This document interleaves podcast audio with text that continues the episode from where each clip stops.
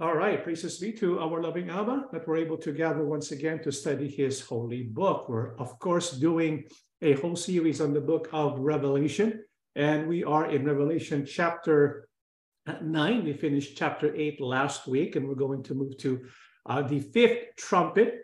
And before we go ahead and look at the fifth trumpet, just by way of review, let's look at what we have uncovered so far, the trumpets in the book of Revelation. We know 1914 was trumpet number one, which was fulfilled in World War number one. 1939, trumpet number two, World War number two. And 1986, trumpet number three, the Chernobyl, which is also wormwood, the explosion that took place. And the year 2000, trumpet number four, the global dimming that caused one third of the visibility of the lights from the sun, the moon, and the stars. And so, what we notice about these trumpet events is it corresponds to mankind's ability to destroy or harm the earth and each other. Look at the wars, look at the, the atomic bomb that destroyed humanity, the wormwood explosion, global dimming, which was caused by human beings uh, destroying the atmosphere, destroying the environment. So we can probably conclude that the next trumpet events will also involve destruction of the earth or mankind in general. So we have trumpet five, trumpet six, trumpet seven. And if we follow the same pattern of the first four trumpets, we can be confident that these other trumpet events will result in a form of destruction of the people of the world and the world in general. And when we look at the seventh trumpet event, when the whole world is going to be judged, because the trumpet events is an expression of God's judgment, one of the ways by which Yahuwah God judges people is by allowing people to do whatever they want to do. When Yahuwah says, okay, you don't want to listen to me, you don't want to glorify me as your God, then go ahead and have it your way, do whatever you want. And when people begin to act and behave and make decisions without consulting with, without acknowledging Yahuwah Abba, the result is destruction. They destroy each other and they destroy the earth. Beginning with trumpet five, however, this way of destruction towards the earth and humanity in general is going to be amplified somewhat because there's going to be something else that's going to be involved. We'll talk about that a little later on. But in general, the trumpet events represent destruction. This is why when we read Revelation 11, 15 to 18, Bible says those who are to be judged are those who destroy those or those who destroy the earth. So they will be destroyed. Those who destroy the earth will be destroyed as a result of these events revealed in the trumpet. So now let's go ahead and take a look at the fifth trumpet, Revelation 9. So we are now in chapter 9. Can you believe that? We're almost, we're about halfway done through the book of Revelation. Pretty soon we're going to complete our studies of the book of Revelation. We'll put together a timeline of events and we can look forward to what we can watch for that will prepare us, even excite us, because we know our King Yahusha is coming very soon. So let's take a look at Revelation 9, 1 down to 2. Then the fifth angel sounded, and I saw a star fall, fallen from heaven to the earth.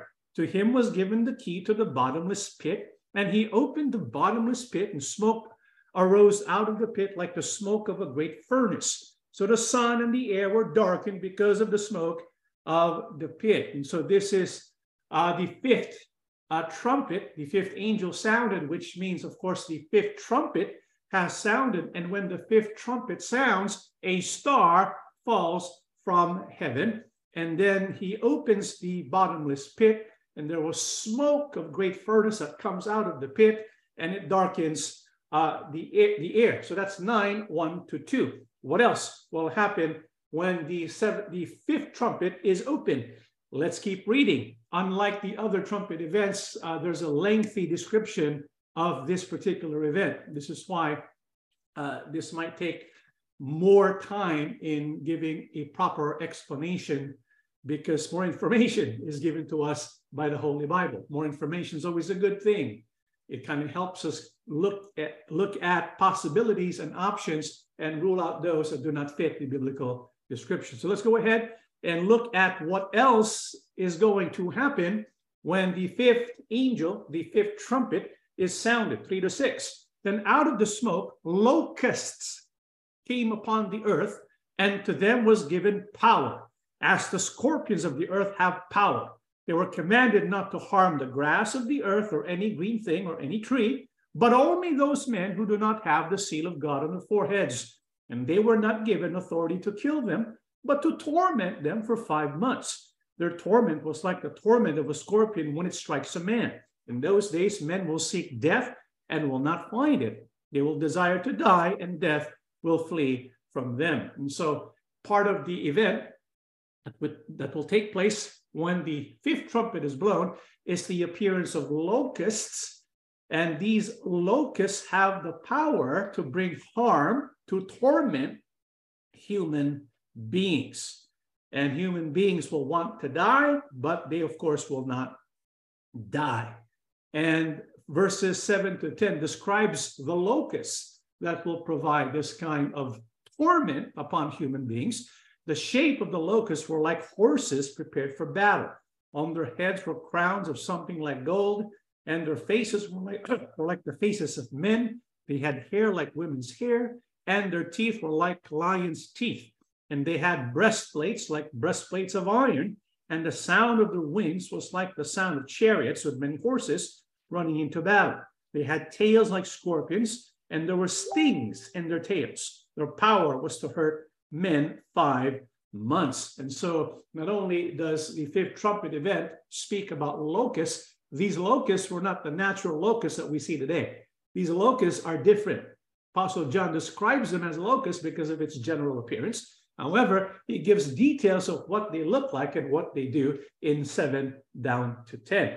And after this, uh, 11 to 12, to finish the fifth trumpet event, this is what the Bible says. And they had as king over them the angel of the bottomless pit, whose name in Hebrew is Abaddon, but in Greek he has the name Apollyon. One woe is past. Behold, still two more woes are coming after these things. And so that concludes uh, the fifth trumpet event. Thank you so much for joining us in our Bible study. Just kidding. Uh, we're going to now go take a look at what possible events uh, Revelation 9 1 to 12 is actually describing and whether or not it actually already took place. So let's go back to Revelation 9 1 down to 2, and we'll go back, we'll go through this piece by piece. 9 1 to 2. So then the fifth angel sounded, and I saw a star fallen from heaven to the earth. Now, in our previous studies, we talked about stars, and stars in prophecy can have different meanings, right? Oftentimes, star refers to the hosts of heaven. The host of heaven could refer to the angelic beings, celestial beings from the heavenly realm. So perhaps in Revelation 9 1 to 2, when Apostle John describes stars falling from heaven, it's referring to the demise or perhaps the release of a certain angel that fell from heaven, meaning this certain angel will have more influence upon the earth. Remember what we said when Yahuwah judges his people, one of the things he does is say to them, okay, do it whatever you want to do. Have it your way. Another way is when Yahuwah releases the boundaries. When Yahuwah decides no longer to limit the influence that these angelic, these fallen angelic beings have upon earth. So Revelation 9 1 could be Apostle John telling us there's this increasing influence of the star which has fallen. Fallen stars in Revelation 12, 3 down to 4, for example, is referred to the angels who were cast down with the devil. The devil is referred to as the dragon. He is the main leader, Shaitan, and his tail drew a third of the stars of heaven, which are the angels who were cast down with him. And so, this angel that will have increasing influence over the earth, how is he described? That's when we go to 11 down to 12. And they had a king, and they had as king over them the angel of the bottomless pit, whose name in Hebrew is Abaddon, but in Greek he has the name Apollyon. And so he has the meaning of Abaddon and Apollyon, and we'll talk more about that later on. Let's go back to Revelation 9 1 to 2 and look at what's going to happen as indicative of his ongoing influence. So I believe Revelation 9 1 to 2, when it says a star has fallen, this angel who is named Apollyon or Abaddon is going to have increasing influence over the earth. And his increasing influence over the, the earth will have a beginning, an official beginning, which is a physical manifestation of some kind on earth. Because when you look at the trumpet events, it always corresponds with a physical manifestation, right? And so the same thing can be said about the fifth trumpet. It has a spiritual component, which is more influence given to Apollyon, Abaddon, and it will begin with a physical manifestation on earth. And this is what is being talked about in verse 2. To him was given the key to the bottomless pit, and he opened the bottomless pit. So, as a way of maybe we, if we can call it inauguration, or maybe an official start to his um, increasing influence over the earth, something happens to the bottomless pit. Now, let's take a look at that phrase, bottomless pit. What is that? What does that mean? When we go to the Blue Letter Bible and look at bottomless, right? This the bottomless pit. On the left, you can see the English. On the right, you can see the Greek. Bottomless is the Greek word 12. Greek 12, abyssos. And abyssos happens to be a compound word, which is alpha, the first letter of the Greek alphabet. And also the word bithos. The word bithos means the bottom or depth of the sea. So the depth of the sea or the bottom of the sea. That is the bottomless part of the bottomless pit. Now, what does pit mean? It's the Greek word 5421, phrear, which means a well. Strong's definition says a hole in the ground, a cistern, or well. And so when we look at Revelation 9 1 to 2, when it says he opened the bottomless pit, we can read it this way the bottomless pit is the well of the very deep sea. And so, because it has the definite article, it's a specific deep sea and a specific well, something's going to happen. And because something's going to happen, it's going to be opened up. What will be the result? Well, it says, and he opened the bottomless pit, the deep, the well in the deep sea, and smoke arose out of the pit like the smoke of a great furnace, so that the sun and the air were darkened. And so there's an event that happened which started from the bottom of the sea, a well or a cistern, and out of it smoke arose and it began to darken the air because the smoke began to rise and it was not controlled uh, uh, quickly. And so it produced um, this kind of darkening effect. And so when we look at history, is there something that happened in history after the year 2000 which fits this description and the other descriptions given by the book of Revelation? So we want to present to you this historical event. And this took place in the Gulf of Mexico at the Deepwater Horizon, which was an oil rig. They were digging deep into the sea to get oil. The oil rig was drilling a well of, at a water depth of 5,000 feet. So it's very deep, the Gulf of Mexico. And it's, it's about a mile deep when it caught fire on April 20, 2010, about 2010. The flame continued burning for over one full day and was quelled on April 22nd. The Coast Guard stated on CNN that the rig has gone under the water at approximately 10:21 a.m. on April 22, 2010. So there was this event, this accident that took place uh, April 20, uh, 2010 at Deepwater Horizon. This was a from BP and what they were doing was digging for oil. And so they had wells, something happened to the well, it blew up, there was flames, and this took place April 20, 2010. This is a picture of how it looked like when this event took place. It was it captured the attention of people all over the world because according to history, this was one of the most uh, this was one of the greatest, the largest oil spill ever reported in U.S. history. It's one of the greatest uh, uh, human destruction of the environment that has ever taken place. On April 20, uh, 2010, BP's mobile offshore drilling unit, Deepwater Horizon, exploded, burned, and subsequently sank in the Gulf of Mexico, 52 miles southeast of Venice, Louisiana. 11 of the 126 workers on the rig were killed. And over the following 87 days, an estimated 3.19 million, 3.19 million barrels of oil spilled into the Gulf, 4.0 million barrels minus 810,000 barrels of collected oil. This was the largest oil spill ever reported in US history. In comparison, the Exxon Valdez uh, tanker spilled approximately 257,000 barrels of crude oil into the Prince William Sound, Alaska in 1989. So the Exxon Valdez, it spilled about two, 257,000 barrels but the one in Deepwater Horizon, it was 3.19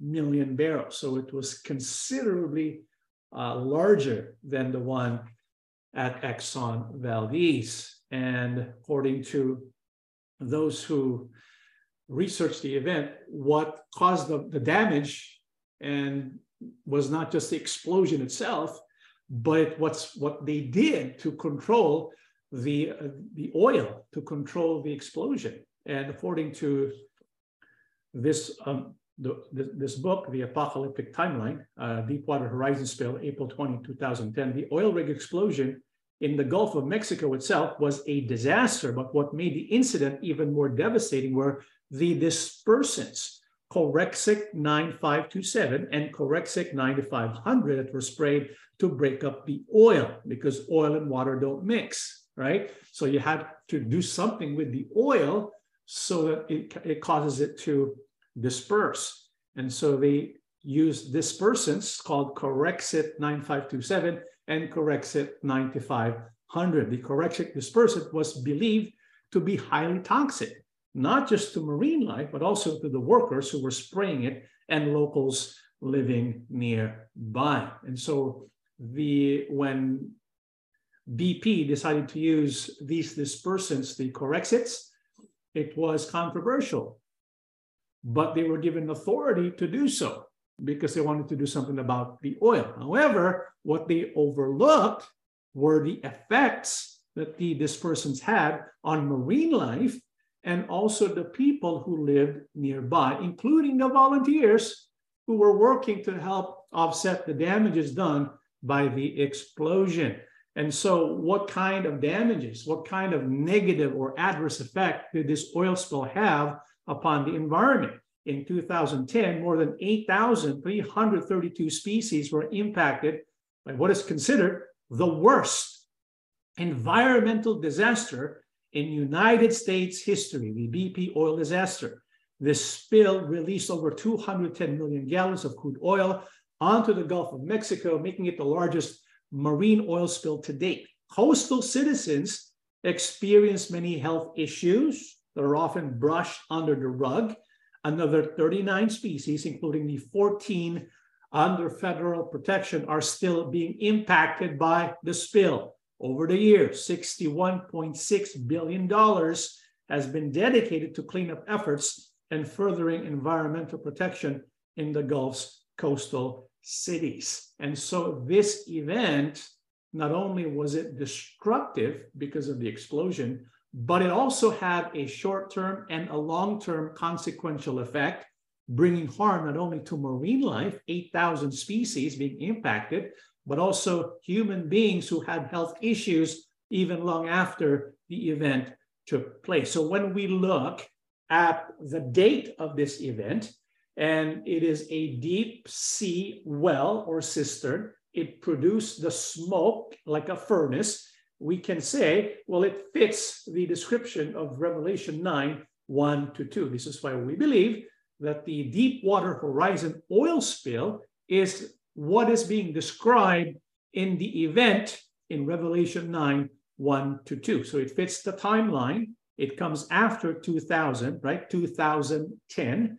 And it fits the description of Revelation 9 1 to 2 because it is a deep well, well in the deep sea, which is the definition of bottomless pit, and smoke of a great furnace came out of the bottomless pit. However, if indeed the deep water horizon oil spill was the fulfillment of Revelation 9 1 to 2, then the other descriptions should also fit, right? So let's go ahead and investigate and test this idea. Is it true? Could it be that this event concerning the bottomless pit, is it true that this was fulfilled in the deep water horizon uh, accident? Let's read now three down to six. It mentions out of the smoke, locusts came upon the earth. So, Apostle John, when he was writing the book of Revelation, he describes the appearance of locusts through the smoke, right? Now, of course, this, were not, this, this is not your regular locust because of the description that the Apostle John gives in after verse 6. So this is not your regular locust. Now, when it comes to a locust, have you ever seen a locust before? Yeah. I mean, when you see locusts flying through the air, what does that look like to you from a distance? What does it look like? When you look at first glance, what do you see? Could it be? I mean, does it take the shape of something that's modern that Apostle John was trying to describe, but could not use um, the, the terms that we use today because it did not yet exist during the days of the Apostle John. So in his vision, he saw something flying through the smoke and it looked like a locust. When you look at a locust, like this single locust, what does that look like to you? Uh, today, knowing what we know today, right, brothers, right? Knowing that we know today, what does that look like to you? Yeah, it looks like an airplane, doesn't it? It has the wings, it has the, the, the, uh, the elongated shape of the fuselage, representing the body of the insect. The locust looks a lot like a plane. Did you know when the accident at Deepwater Horizon took place, the first thing that they had to do in response to the explosion was to send planes. In response to the explosion, more than 200 aircrafts were utilized. You see the white smoke coming out from the tail of the plane. You know what that is? Dispersant, Corexit. This is why these planes came swooning by. Its purpose was to spray the Corexit so that they can disperse the oil. And so Apostle John saw from the smoke these planes that are coming down and the plane, the, the Corexit is being sprayed. That's what he saw. Well, how do we know that the planes are the ones being described by Apostle John as locust? Well, in verses 7 down to 10, he describes the appearance of the locust, like the faces of men, teeth were like lions' teeth, like breastplates of iron, sound of their wings was like the sound of chariots with many horses. So when we look at the plane that was possibly used uh, during the this operation to disperse the oil, these were the planes. This is how they look like. And when you look at the, uh, the front of the plane by the cockpit, it does look like the face of a man. Like there's the, there's the nose, right? You see on top of it the eyes, and you see the breastplate on the fuselage. It's like the breastplate made of iron. And when you look at the front face, the front side of the plane staring at you, right? You see the propellers, the propellers were producing the sound like the sound of chariots with many horses, and it's on the wings, just like what is being described by the Apostle John. You notice the wheels on the front, it protrudes and it also retracts. And there's a front uh, wheel and a side wheel at the back. And so when it protrudes and when it retracts, it kind of resembles the fangs of a lion. And when you look at the tip, right, that's the nose. On top of it, you get the eyes, and on top of that, you get the forehead. But not only that, according to the description, on their heads were crowns of something like gold. And so, in the description of the Apostle John, he says these locusts had a crown, and the crown was something like gold. And so, one of the properties of gold is how it shines. And so, it's wearing a crown made of gold. In Greek, there are two words for crown diadem and uh, Stephanos. What Greek word was used by the Apostle John? He used the word Stephanos, which means one wreath, a wreath of garland, because it comes from the, uh, the, the, root word stephna, which means to twine or to wreath. And so it is like a wreath. There's a difference between a diadem and a wreath. A diadem you wear on top of your head. A wreath you wear around your forehead, like what is like what is like what you see on the picture right there. And so Apostle John used the word wreath. And so this tells us that the crown that he's describing on the locust is around the forehead, not on top of the head. And this looks something like the cockpit, the windows in the cockpit. It looks like the wreath that the Apostle John is talking about. And, you know, depending on the angle, when it's flying and the reflection from the sun, it kind of gives the appearance of something shining like gold. However, Apostle John further describes it, but as having tails. And the tails were like scorpions, and there were stings in their tails. Their power was to hurt men. When the planes were sent uh, to Deepwater Horizon, its purpose was to release, dispersant corexit over the oil, right? Where does it coming out from? The tail. And so the corexit was coming from the tail of the locust or the tail from the plane. This was corexit 9527 and 9500. And so the tail is described as having power. What kind of power? Power to hurt men. And what, ki- uh, what kind of ability, what kind of power that's coming from the tails of the locusts, what kind of power does it have over uh, the Deepwater Horizon event? Well, when we go back to Revelation 9, 3 down to 6, it says, not to harm the grass of the earth or any green thing or any tree, but only those men who do not have the seal of God. And so it doesn't mention the sea. It says it doesn't harm the grass of the earth, the green thing, or any tree, but it doesn't mention the sea. It does mention men, and the absence of the mentioning of sea tells us it also affects sea life. And this is exactly what happened. Uh, many scientists, such as Dr. William Sawyer, a Louisiana toxicologist, argue that corexit can be deadly to people and sea creatures alike. And so this fits the biblical description it doesn't have an adverse effect on the trees or the land, but sea creatures and human beings, it does. Corexit components are also known as deodorized kerosene.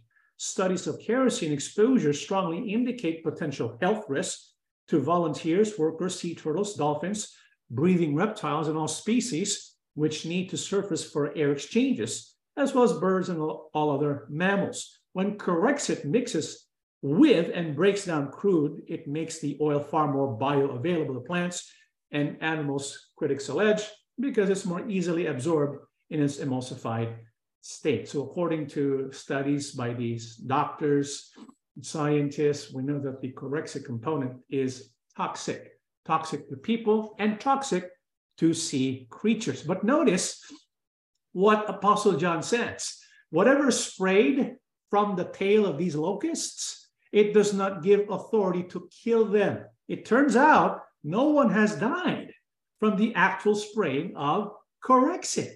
However, because of the spraying of Corexit, what is experienced by men? Well, it says here, it wasn't given authority to kill them, but to torment them.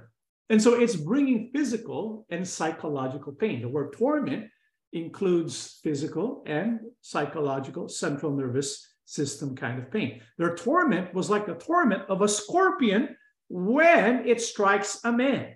In those days, men will seek death and will not find it. They will desire to die, and death will flee from them. So, according to the Apostle John, the kind of torment it produces will bring sufficient pain to the point that people would just want to die instead of uh, live, continue, continuing to live, experiencing this kind of pain. And to what does Apostle John liken?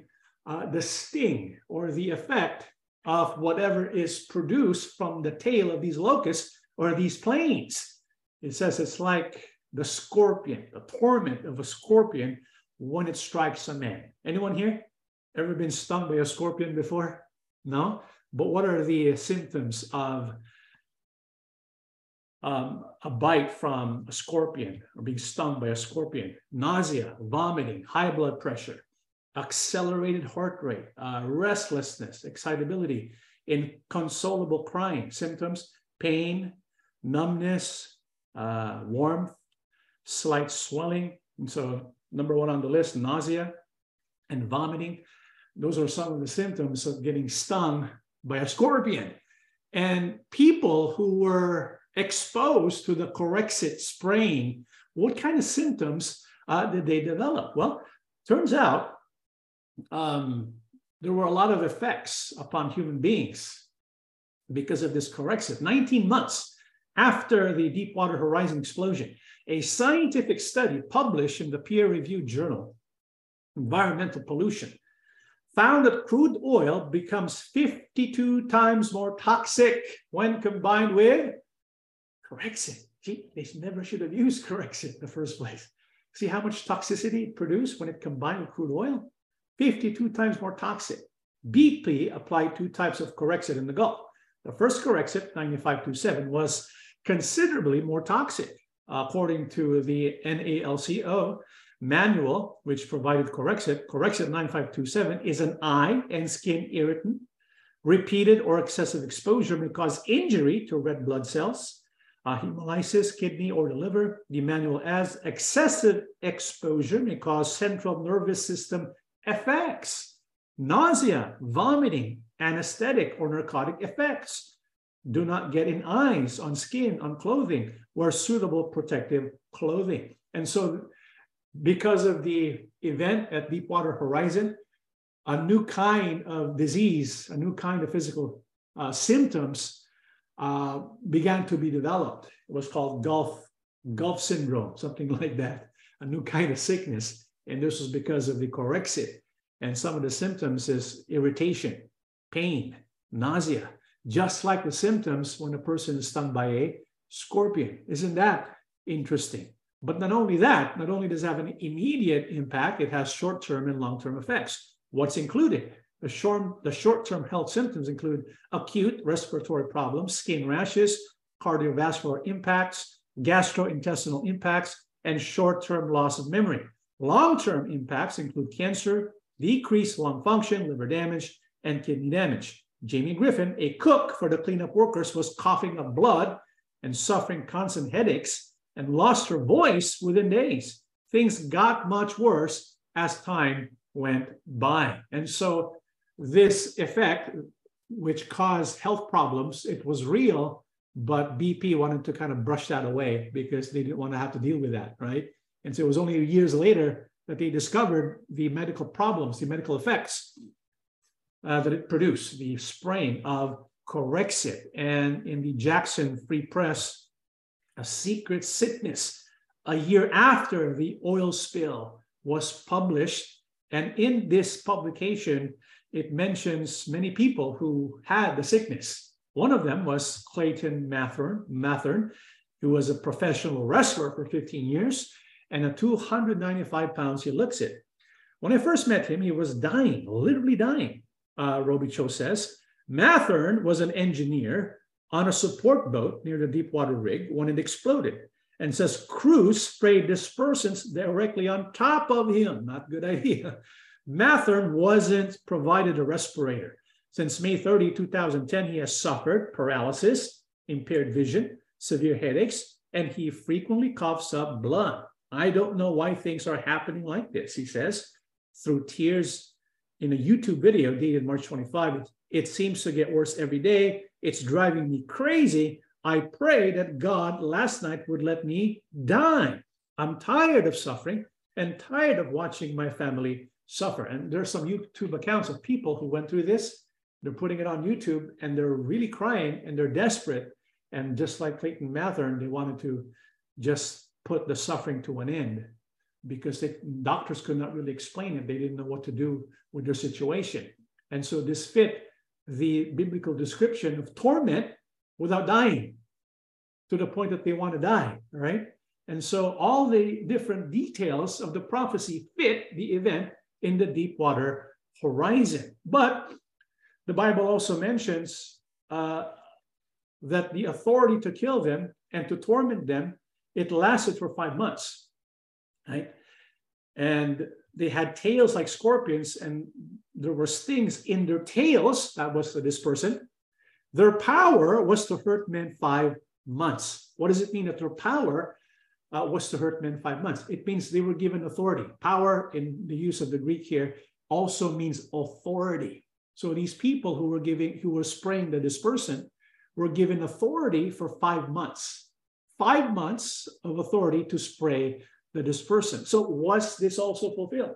The Bible mentions five months, and so we have to look at whether or not it fits, right? I mean, the authority to spray the dispersant, did it last for five months? Well, when we say five months, what do we mean? Do we mean the regular Gregorian five months or the biblical prophetic five months? Because when it comes to five months in prophetic, in prophetic terms, in Genesis 7 11, uh, here we have a period of five months, and how many days is it exactly? In the 600th year of Noah's life, in the second month, the 17th day of the month, on that day, all the fountains of the great deep were broken up, and the windows of heaven were open. And in Genesis 8 4, then the ark rested in the seventh month, the 17th day of the month, on the mountains of Ararat. And so in Genesis, it gives us a period of time, the second month of the 17th day of the month, and the seventh month, the 17th day of the month. So you go from the second month to the seventh month. How many months is that? Five months. And so how many days in that five months? In Genesis 7:24, the waters prevailed on the earth 150 days. So in the Genesis flood account, the five months represented 150 days. So 30 days for each month. So the biblical month in prophecy, one month is 30 days, right? All right. And so well, let's go go ahead and take a look at Revelation 11 because the prophecy in Revelation is in Revelation, right? In, in Revelation, how do they reckon the month? In Revelation 11, 12 down to 3, but uh, exclude the outer court, do not measure it because it has been given to the Gentiles. They will trample on the holy city for 42 months, and I will give power to my two witnesses, and they will prophesy for 1,260 days, clothed in sackcloth. So here we have the opportunity to determine how long each month is because it mentions 42 months and the equivalent of 42 months is 1,260 days. And so using this way of reckoning, 42 months equals 1,260 days, which means one month is equivalent to 30 days, which means five months equals 150 days. So in Revelation, the third, the fifth trumpet event, the authority to spray the Corexit was given to these people for how many days? Five months or 150 days. Now let's test this to see if it fits the deep water horizon event. Is it in fact for five months or 150 days that they had authority to spray the dispersant? Well, for us to determine, we need to know when it started and when it ended, right? So let's go ahead and look at the Deepwater Horizon oil spill event. According to the reports of the accident, the Deepwater Horizon RP, responsible party, submitted its first request to use aerial dispersants to the FOSC at Morgan City, uh, Louisiana. The FOSC pre-authorized its use at approximately 1 p.m. on April 22, 2010. And the first aerial application began in 1700, April 22, 2010. So the authority to spray, when did it begin? 1 p.m., April 22, 2010. So that's the beginning. We now have a starting point. We need to have an ending point, right? When was it officially closed? Well, let's go ahead and citing the same reference. This is what it says the, the development driller uh, three, which drilled the relief well and pumped the cement to seal the Macondo well, the source of the Deepwater Horizon explosion and, and oil spill, is seen in the Gulf of Mexico off the coast of Louisiana, Saturday, September 18, 2010, on the day the cementing was completed. So what they wanted to do was to cement the hole.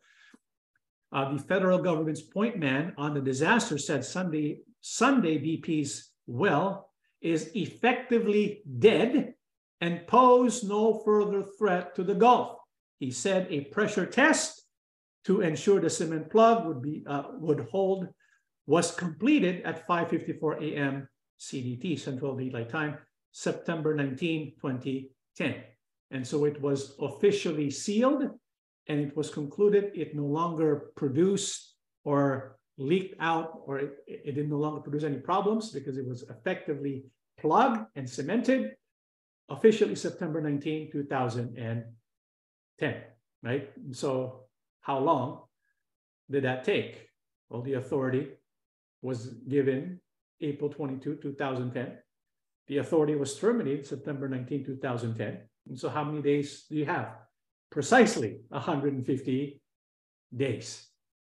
This is why the uh, when it says that they had tails like scorpions and there were stings in their tails, their power was to hurt men five months. The authority they had lasted for five months. And this is exactly what happened in the Deepwater uh, event. This is why when you look at all the clues, the locust, the bottomless pit, the smoke, the uh, effect on the men, the time that the length of time authority was given to them, this all tells us it ful- was fulfilled in the deep water uh, oil spill.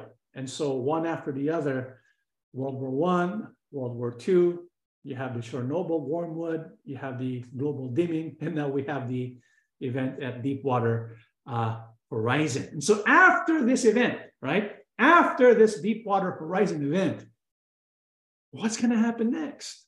Well, we read 7 to 10. Let's read 11 to 12. And they had as king over them the angel of the bottomless pit, whose name in Hebrew is Abaddon, but in Greek he has the name Apollyon. One woe is past, behold, still two more woes are coming after these things. You notice what the Bible calls uh, the conclusion of the fifth trumpet event? What does the Bible call it? A woe. One woe is past. So the fifth trumpet are woes. The sixth and the seventh trumpet are also woes. So the last five trump, the last three trumpets is distinct from the first four trumpets.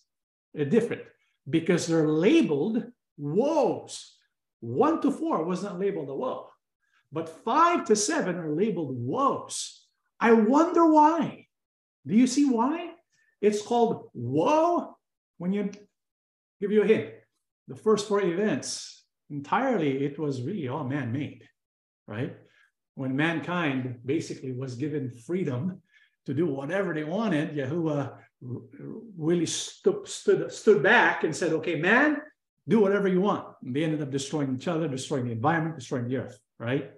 The fifth, the sixth, the seventh are woe events because at the fifth trumpet, Yahuwah is now allowing that these demons and kings of demons called devils, they're now going to be having more influence upon the affairs of men, one of which is one who is the king of the bottomless pit, right? And whose name, I believe when it says here whose name, I think that's a title. His title is Abaddon, his title is Apollyon, which means what? What could that possibly mean? The Hebrew Abaddon, the Greek Apollyon. Well, in Abaddon, Hebrew origin, it means destruction. So it fits the trumpets, right? And in Greek, Apollyon, the destroyer, the destroyer. And so this angel, this angelic influence, is who's called destruction and destroyer, is going to now have a more, more of an effect upon the affairs of men and upon the earth. To do what? What is this devil going to do? What is his chief purpose beginning in 2010? What is he going to do? Destroy. He's going to affect nations. He's going to affect the atmosphere. He's going to affect the earth. He's going to bring destruction. It's part of the judgment that Yahuwah has for the earth. And so Yahuwah says to mankind, have it your way, do whatever you want. They destroy each other, destroy the earth. Now it's going to be amplified because Yahuwah is going to remove some of that hedge, which permits these evil influences to kind of have a more pronounced effect upon the earth and the people of the earth. And this Ab- Abaddon and Apollyon, if you notice, um, when it says here in verse 11, they had as king over them, the them were the locusts. It's interesting because the king who gave permission for the dispersant to be sprayed, well, who was that king? I mean, who was the chief commander in chief during the time when the Gulf of Mexico, the Deepwater Horizon oil spill took place? Who was the chief of uh, chief of arms? Who was the military chief, the king of the United States of America? What do you call that? Starts with letter P. President. It happens to be Obama, right? This is why there's this Newsweek article of uh, President Obama, November 2010. It was after the, the, the oil spill. And it says, God of all things. You notice that? You notice his posture, right? What, what does that posture look like to you? Obama is being described as God of all things, or his presidency is being described as God of all things. And he and Newsweek um, takes this picture of Obama and using some kind of Photoshop makes it looks like he has many arms and balanced in such a way. Do you know what that looks like? That looks like Shiva, right? Right? Shiva is known as the destroyer. Oh, destroyer? Within the Trimurti, there's a Hindu version of the Trinity in the Hindu version of the Trinity, you have Brahma, you have Vishnu, and you have Shiva. So if Brahma is the creator, Vishnu is the preserver, Shiva is the what? The quintessential destroyer. His duty is to destroy all the worlds at the end of creation and dissolve them into nothingness. It's interesting that Obama, in this picture, in the two, November 2010 issue of Newsweek, is portrayed as Shiva the destroyer. It's interesting, right? And there's also books about Obama, and he's called the Great Destroyer. And there's also articles about Obama where it says that Obama from birth was the chosen destroyer of America. It's weird. I don't know if that's coincidence. Am I saying that Obama is Apollyon and Abaddon? No, that's not what I'm saying. That's not what we're saying because what we're saying is the influence that the world is going to be receiving is going from is going to be not from flesh and blood which is what apostle paul warned us about. Our battle is not against flesh and blood. It's against what? Right? Ephesians 6 for our struggle is not against flesh and blood but against the rule the rulers against the authorities. Obama is really not the authority. Putin is really not the authority. They're but puppets, right? Who's really orchestrating everything? Who's really behind it all? Because Yahuwah allows them as part of the judgment of the earth, right? Who is behind all of these things? The authorities against the powers of this dark world and against the spirit, against the spiritual forces of evil in the heavenly realms. And so this is not an indictment against Obama. I mean, I'm not, I'm in no position to make a comment about his policies, uh, his policies. I don't even know what they are. Okay, so this is not anything political. What we're saying is this Abaddon, Apollyon, right? This devil, this fallen celestial being, is going to be destroying the world And to destroy the world, he will use politics, the nation's leaders, not just in the US, but all over the world, right? This is why in Ezekiel, if you remember, um, the king of Tyre, he is the political leader of Tyre, right? But who's behind all of his doings? It is that model of perfection who was in the Garden of Eden. Who is that? Shaitan, okay? Isaiah 14, king of Babylon, who was behind it all, Lucifer. So behind the scenes, angels influence the course of nations and kingdoms, like the Persian kingdom. There's a Persian, there's a prince of the Persian kingdom. Michael is the prince of Yisharah. And so behind these kings and kingdoms, we have these powers that are unseen from celestial beings. And so they're kind of puppeteers. The, the, the, the world leaders are like puppets and they control world affairs. And one of them that will come out, one of them that will be more influential is Abaddon Apollyon. You notice it mentions the, he is like a king over the locusts. Now, when we say that he, he was the king of the locusts, we're not saying that Obama himself is Abaddon or Apollyon. But what we know is this because of the Newsweek publication, it's like Abaddon and Apollyon, it's like they're promoting themselves. They're putting it out there. We're the one, we're the ones behind it all. It's like we're getting clues that something is happening behind the scenes, subtle things that we cannot see yet clearly, but it's still there, right? I mean, would that be coincidence that Obama would be portrayed as Shiva, the destroyer? Or could it be that the influence of mass media, the influence of over world affairs, that this Apollyon, this destroyer, is the one behind it all, including what's happening in our headlines, including what's happening in social media. And so he is orchestrating these events. He's like telling the whole world, I'm in charge now, Apollyon, right? But the Bible says that he is the king over these locusts, the locusts. And what other name? I mean, who could this Apollyon and Abaddon be? Well, in Amos 7, verse 1, it mentions this The Lord has shown me, and behold, a swarm of locusts were coming, and behold, one of the young, devastating locusts was Gog, the king. So apparently, this Abaddon or Apollyon is going to influence, I mean, it's will have will also be like Gog. Gog the king. Could it be that Gog, Apollyon, and Abaddon are the same celestial angel? It's possible.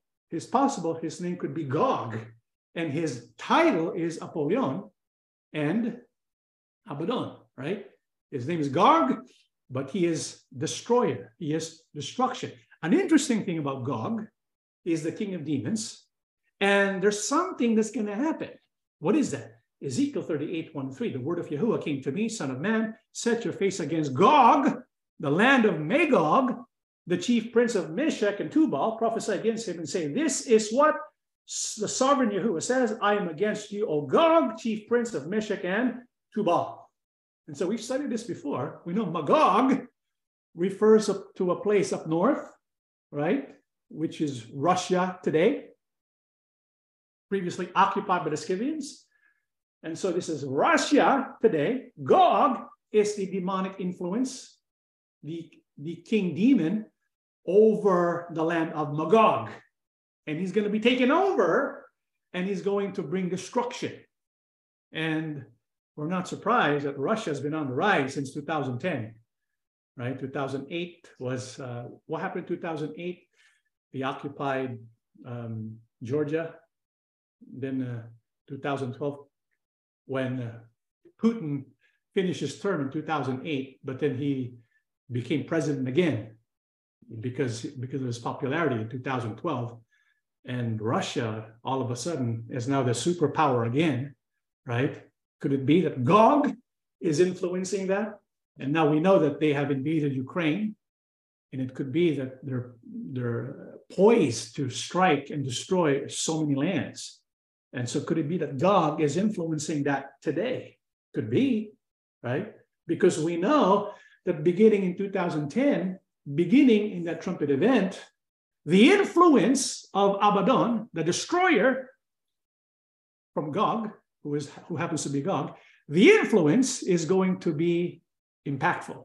It's going to increase destruction, not only in the political arena, because he's the force of destruction, he's also going to cause human beings to kind of destroy themselves, right? He's also going to cause nature to be destroyed, right? Because he has that kind of power. And I don't know if you noticed this, but have you noticed like an increase in mass shootings lately? Right? I mean, this is a chart of the one on the left, it says the total number of mass shootings, and the one at the bottom are the years. You notice that big jump beginning in 2012 or 2011, right? I mean, this is like a massive jump, a massive jump that started like around after 2010. And today we know because even this year, 2022, it's like every day there's news about some kind of mass shooting, Walmart or some uh, schools, concert, right? It's happening. How about natural disasters? Is the number of major natural disasters increasing? This is a, uh, a graph. You notice how there's this big jump beginning in 2010, right? The frequency of disaster declarations. This is from USA Facts, is the number of major natural disasters increasing. From that same article, they go on to say eight out of the 10 years with the highest number of natural disasters occurred in the last decade. The last decade. Because when you compare 1980, for example, at the bottom paragraph in 1980s, uh, there were a total of 30, 31 billion uh, dollar natural disaster events. In 2010s, it's 128 in 2010 in the 2010s, 128 such events. And so we know something happened in 2010. This is increase in violence, increase in disasters, increase in potential wars that will result in the destruction of humanity. Who do you think is behind that? Apollyon, Abaddon, Gog. And Magog is going to be a major player all the way until Revelation 20. I mean, even Revelation 20, Gog and Magog is mentioned, right? Even after the millennium, Gog and Magog is still mentioned. So we know somehow Russia is playing a major role. It's playing a major role in end time events. This is why we're not surprised we're hearing about Russia today. Don't be surprised because they're mentioned often, not only in Ezekiel, but also in the book of Revelation. And so when it comes to destruction, there's something that also I want to bring up before we conclude, and that's CERN, the Large Hadron Collider. I, I don't know if you're familiar with CERN, but it's a particle accelerator there in Geneva. And its purpose is to smash particles together, subatomic particles, because the purpose of CERN, uh, the Large Hadron Collider, it's the world's largest and most powerful. Uh, it first started up September 10, 2008, 2008, and remains the latest addition to CERN's. The LHC consists of a 27 kilometer uh, ring of superconducting magnets with a number of accelerating structures to boost the energy of the particles along the way. So the purpose of particle accelerators is to determine the component parts of uh, atoms. And so what they do is they smash protons together or other subatomic particles.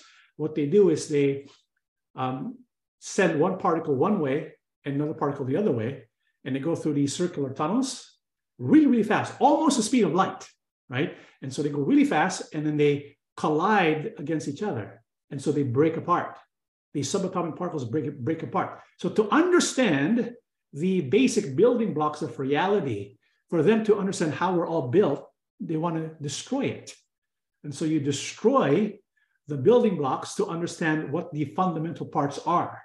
And so they're producing a lot of energy to destroy these subatomic particles and it's releasing a lot of energy at the same time.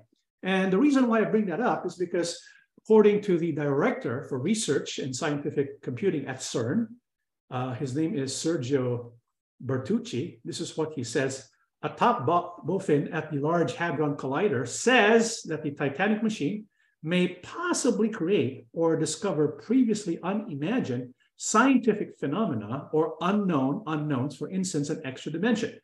Out of this door might come something, or we might be sending something through it, says Sergio Bertolucci. And so the belief is they don't really know what's going to happen when you keep increasing, you know, the um, the length of the the tunnels around which the the particles are swirling around. China uh, is in the process of building a bigger one because they want to produce a lot more energy. They want to smash more particles together with more energy because something might happen. you never know what's going to happen. And then there are people, I mean, I don't know if how credible it is, but there are people who put out there that it's possible when you have enough energy that you, that you smash together, it kind of opens up a different dimension. It opens up a portal of some kind. I don't know. But the reason why I bring this up is not because of that. The reason why I bring this up, outside of CERN, do you know what the relic is outside of CERN? You know what they have right in front of it? If you can call it a mascot or maybe a, a symbol of inspiration, you know what it is? It's right there. It's Shiva the destroyer. That is CERN's mascot, although most corporations shun any connection with religion and the spiritual world, CERN has chosen as its mascot a Hindu goddess, uh, but not just any Hindu goddess. Just outside of its headquarters building sits an ancient statue of Shiva, ancient Apollyon, the goddess of destruction.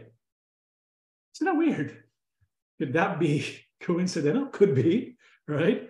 But you know what's even more troubling? When you look at the logo of CERN, for example, go to their website, CERN, right? That's their logo. That's the logo. What does that remind you of? The logo of CERN. it's really like a particle accelerator. You see the tunnel, you see have like a straightaway tunnel and it goes round and round and round.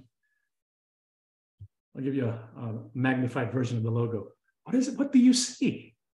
look at that. Does it look like six, six, six? when you separate the three sixes out, does it look like six, six, six? You got six, six, six. You got Shiva. I don't know. Could that be coincidence? Could Apollyon, could God be influencing all of this? It could be. One thing we know is what happens after the trumpets, fifth trumpet, are woes. One woe is past. Behold, still two more woes are coming after these things. And from this bottomless pit, when the sixth trumpet is opened, one of the events that will happen, okay, one of the events that will happen, which is the second woe, part of the second woe, is this Revelation 11. When they finish their testimony, who's that? The two witnesses. And so this will happen during the time of the two witnesses. The beast that ascends out of the bottomless pit will make war against them, overcome them, and kill them. And so this influence, this evil influence, this destructive influence that, that began in the fifth trumpet event is going to get stronger. And out of the abyss, out of the bottomless pit will come forth the beast. And this beast will kill the two witnesses. And then afterwards, all of the sorrows of men, the wrath of Yahuwah will be unleashed after the seventh trumpet. And so we know that when the fifth trumpet sounded, we can expect destruction. Two things that we need to be watching for when the end is about to come. Two things. Number one, destruction, because that's going to happen. Because the destroyer has been given permission to wreak havoc upon the face of the earth. Destruction. Number two, deception. Right? Destruction and deception are the two things that we need to be aware of. Because if we're not aware of them, if we're not going to be able to overcome them, we could be defeated. This is why when all these things are happening, when all of these events are taking place, what should we do? Let's read the final passage of our studies today Luke 21, 25, 28, the coming of the Son of Man. Uh, there will be strange things happening to the sun, the moon, and the stars. On earth, whole countries will be in despair, afraid of the roar of the sea and the raging tides. People will faint from fear as they wait for what is coming over the whole earth, for the powers in space will be driven from their courses. And the Son of Man will appear, coming in a cloud with great power and glory. When these things begin to happen, stand up and raise your heads because your salvation is near. You know, when more and more people are fainting from fear, when the whole countries, the countries of the world, are in great despair and are afraid of climate related natural disasters, one after the other, when people are suffering, Bible says we need to stand firm and we need to look up. What does that mean to look up?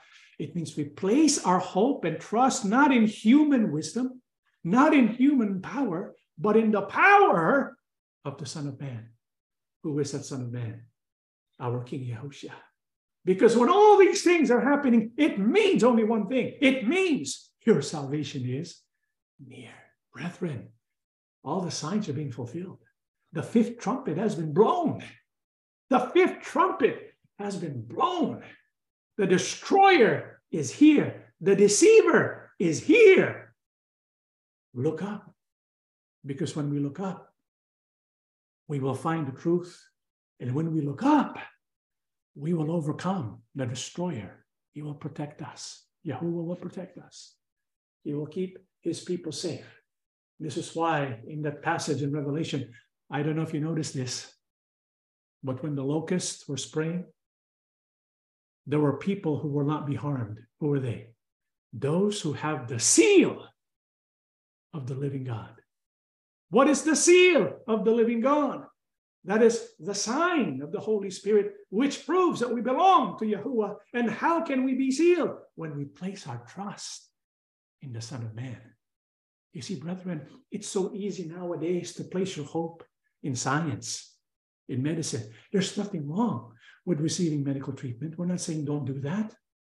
But let's not place our trust and hope in what human beings are able to do. Yes, human beings have progressed in knowledge and science and technology. But let's not place our hope in human beings. Let's not place our hope in human power, human strength, human capability, or human wisdom. Instead, place our hope in Yahuwah and his son, Yahusha. That's what it means to look up. And when we do that, we have the seal of the living God. Those who have the seal of the living God, they're protected. They are protected. And we will have the promise of life everlasting. This is our lesson. Let us stand and we shall pray together.